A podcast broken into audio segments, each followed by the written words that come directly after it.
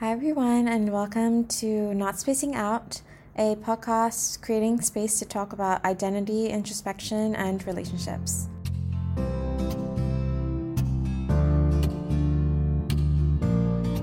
I'm your host, Nicole, and I write long form essays on similar topics. But I want this pod to be something that's a little more casual, more chatty. My ideal is that this isn't a sitting down, absorbing, heavy podcast but more something that you can listen to on a walk or on a drive, eh, etc. So, a little bit of housekeeping before we begin.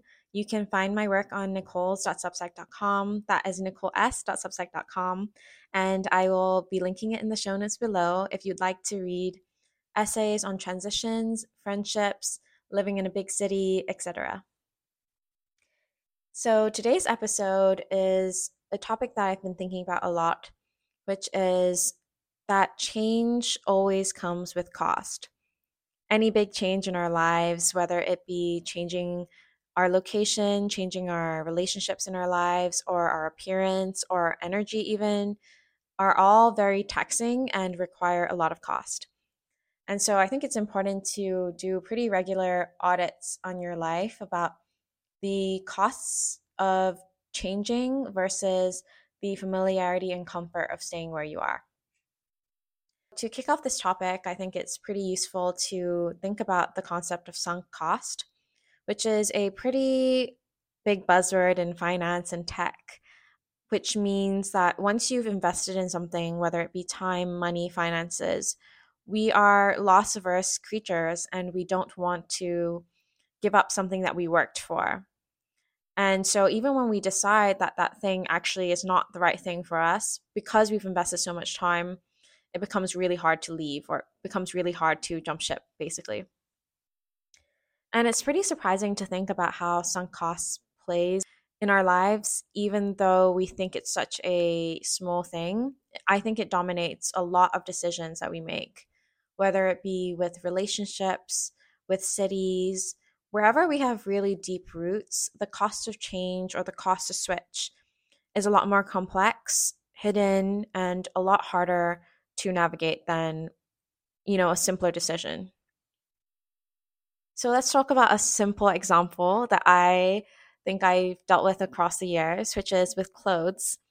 And i think i view clothes a lot with sunk cost because once i've invested money in clothes um or on a piece or something like that i really don't like to give it up. Even if i know it doesn't fit anymore or i know it's you know not the right shape or not the right color and I hold on to a lot of these clothes that I don't ever wear anymore because of the sunk cost.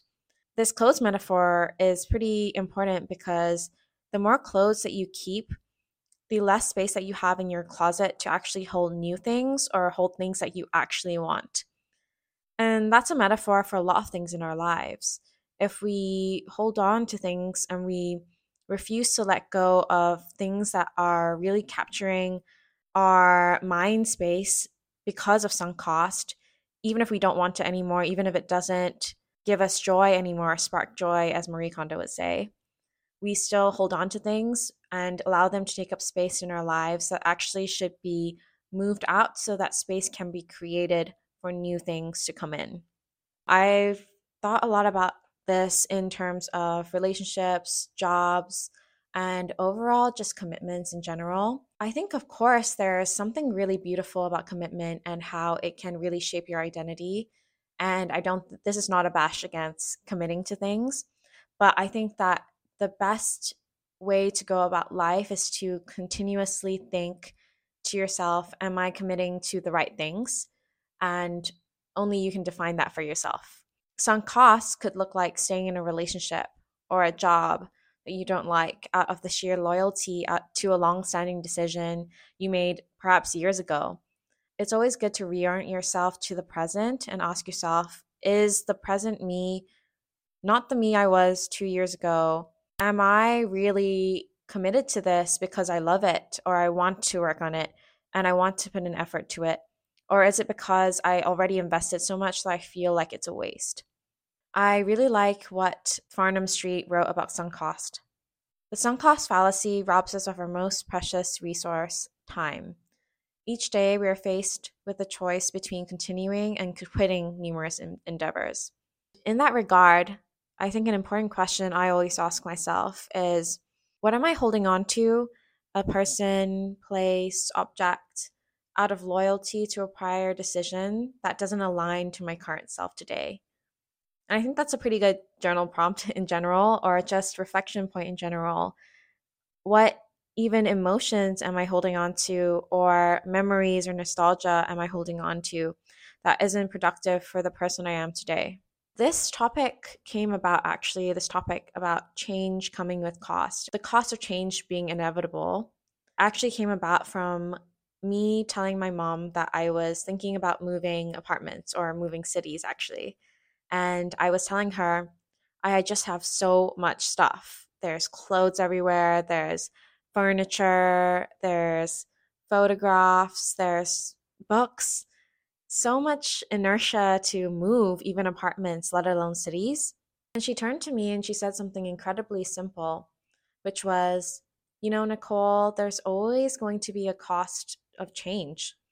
And it's up to you to decide whether that cost is worth bearing or not. I kind of thought about it a lot and it made so much sense. As in, you know, I do believe this that your new self will cost you your old one and new habits will always cost you familiarity or comfort. And a lot of us find it hard to navigate big changes in our lives because of this cost. So, going on with that example of moving, moving comes with a lot of inherent costs.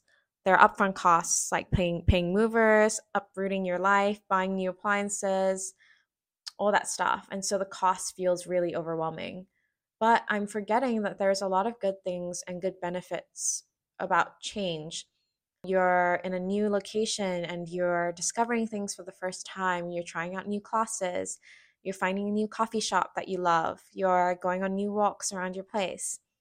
And that aspect of exploration is very hard to imagine when you just think about only the costs that are coming up and don't think about whether those costs are worth the future that you want.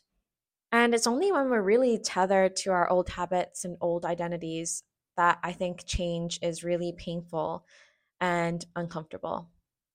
And so I was thinking about a lot of these other costs in my life the cost of knowledge, or the cost of literacy, the cost of creating content for everyone here is the time spent accumulating, editing, curating that knowledge.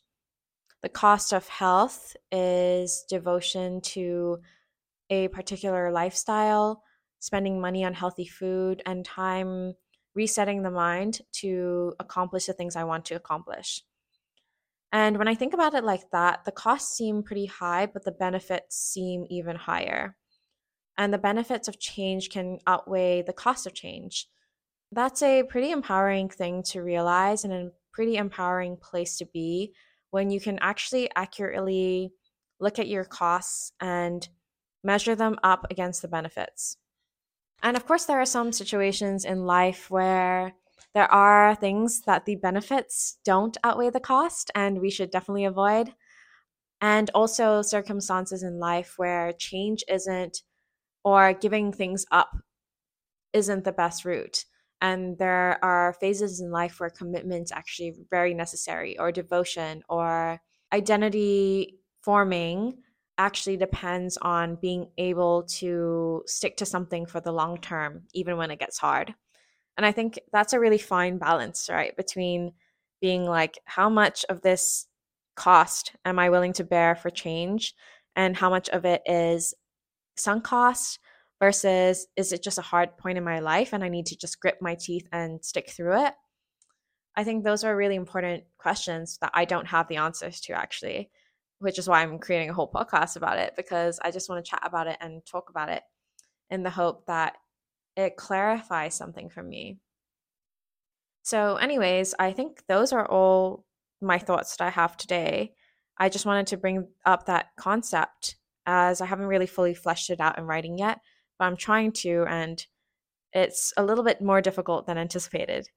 But I really like talking about these concepts around decision making especially cost benefit analysis and bundling, because those were big parts of my research that I did a while ago. So I think those topics are pretty fascinating, and how they tie to human philosophy, human psychology is super interesting. So that's my little ramble for today. If you reach the end of the episode and you're still here, thank you so much for tuning in. And, you know, I, this is my first episode, so it may not be perfect or polished, but I hope that you enjoyed and do let me know your feedback either by commenting on this post or you can DM me on Twitter or any other social media route to find me. But thank you again for listening, and I hope you have a beautiful day today.